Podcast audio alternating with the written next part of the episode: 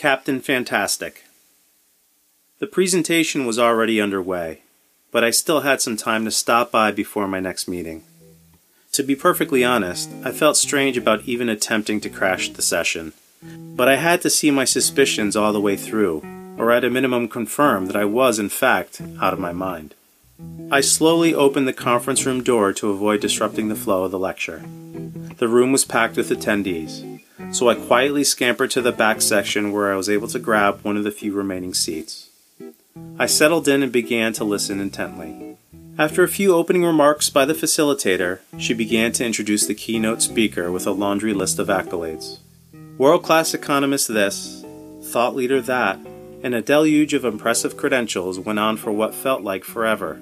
From there, Captain Fantastic, a nickname I bestowed upon him in that moment, went on to take the stage. It didn't take long until I was struck with utter disbelief. My mind had been metaphorically blown right out of my skull.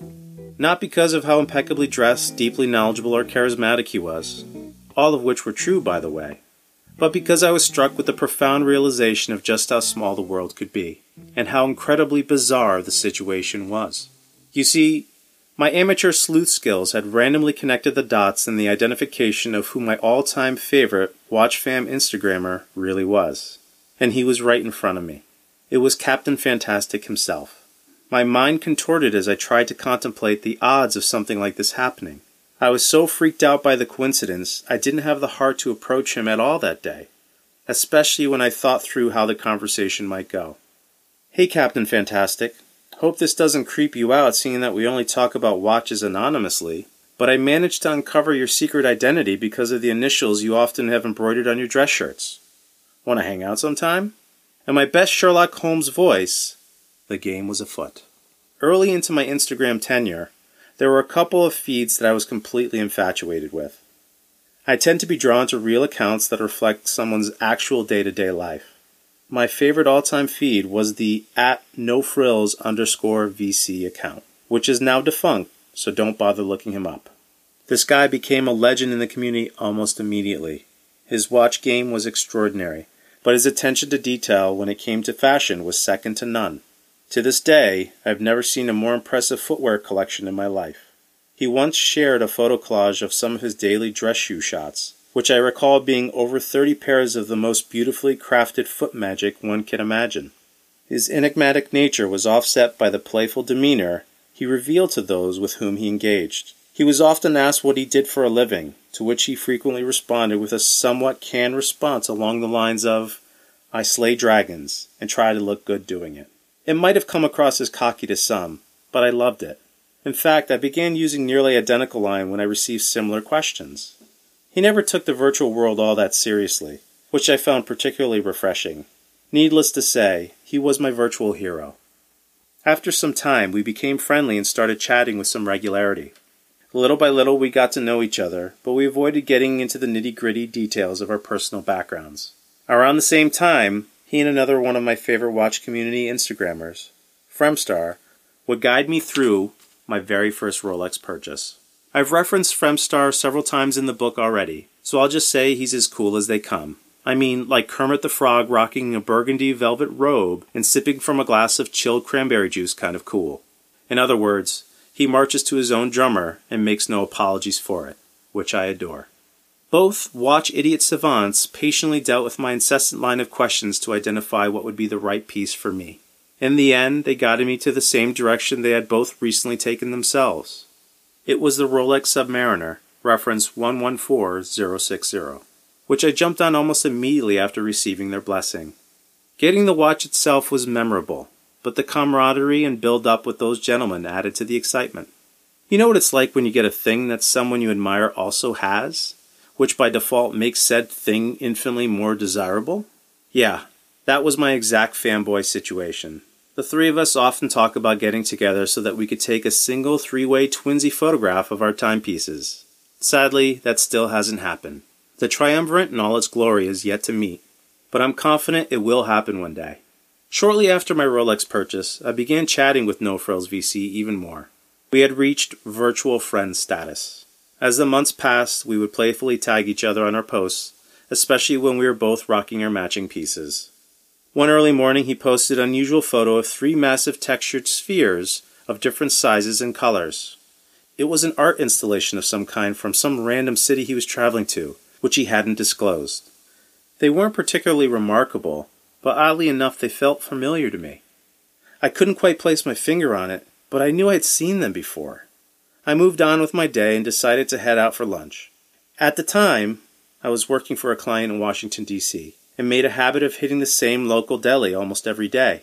It was a beautiful afternoon, so I decided to walk outside instead of taking the series of elevators and underpasses I usually utilize to get to said deli on days when I needed to avoid being exposed to the elements. After picking up my man salad, I made my way back through the same courtyard. After walking through the building entrance, I paused and scratched my head for a long moment. I recall this vividly as the security guards asked me if I was okay. I abruptly doubled back to the courtyard entrance and froze in my tracks. Before me stood the art installation in the post I'd observed earlier that morning. I pulled up the old post, eyed it closely, and sure enough, it was the very same set of spheres. Needless to say, I was pretty befuddled by the possibility that my virtual hero had visited the same city I was visiting, and had seemingly even hit up the same general area. No way is that remotely possible, I thought. I sent him a direct message his way and asked him if he was where I thought he might be. No response. My day went on as normal, and I figured I would eventually hear back from him. No big deal. I was catching up on some work emails when I received a note from my client, who casually referenced a presentation by some vendor that she would be attending that afternoon. She was just giving me a heads up on her whereabouts and that she would be heading out of the office early that day. I didn't think much about it at the time, but then I thought back to those stupid spheres. It dawned on me that I had no idea who No Frills VC was. Not even his first name, in fact. Is it possible that he would be attending the same presentation?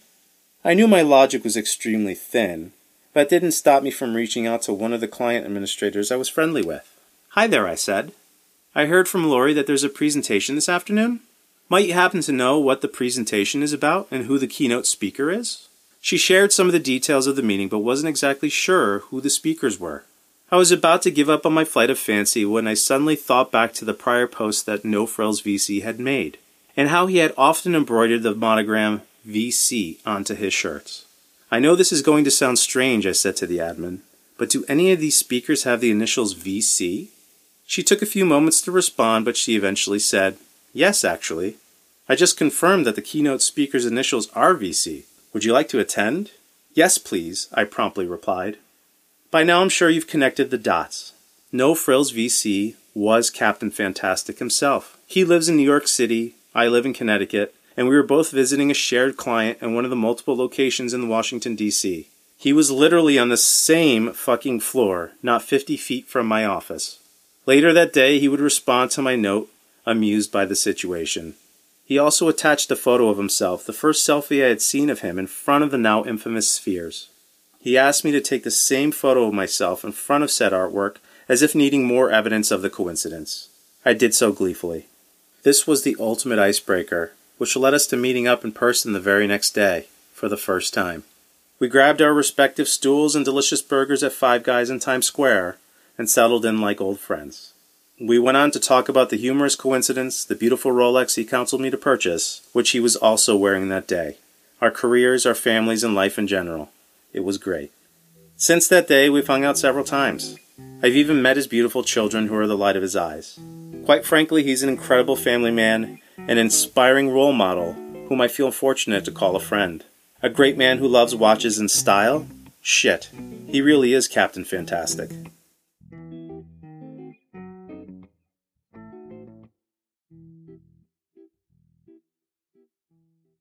We all have to start conversations somewhere, and why not with watches? Over the past five to ten years, I've met some of my closest friends through the watch community. Sharing values like obsession over the details of finely crafted timepieces, whether technical or aesthetic, suggests that you might have other common interests. As it turns out, a lot of younger would be watch collectors are in the same boat. We are married, we have young kids, we are trying to figure out deeper meanings in life. We may have started with watches, but very quickly conversation tends to evolve into more meaningful talks about family and loved ones. And then we return to silly topics and watches. Captain Fantastic.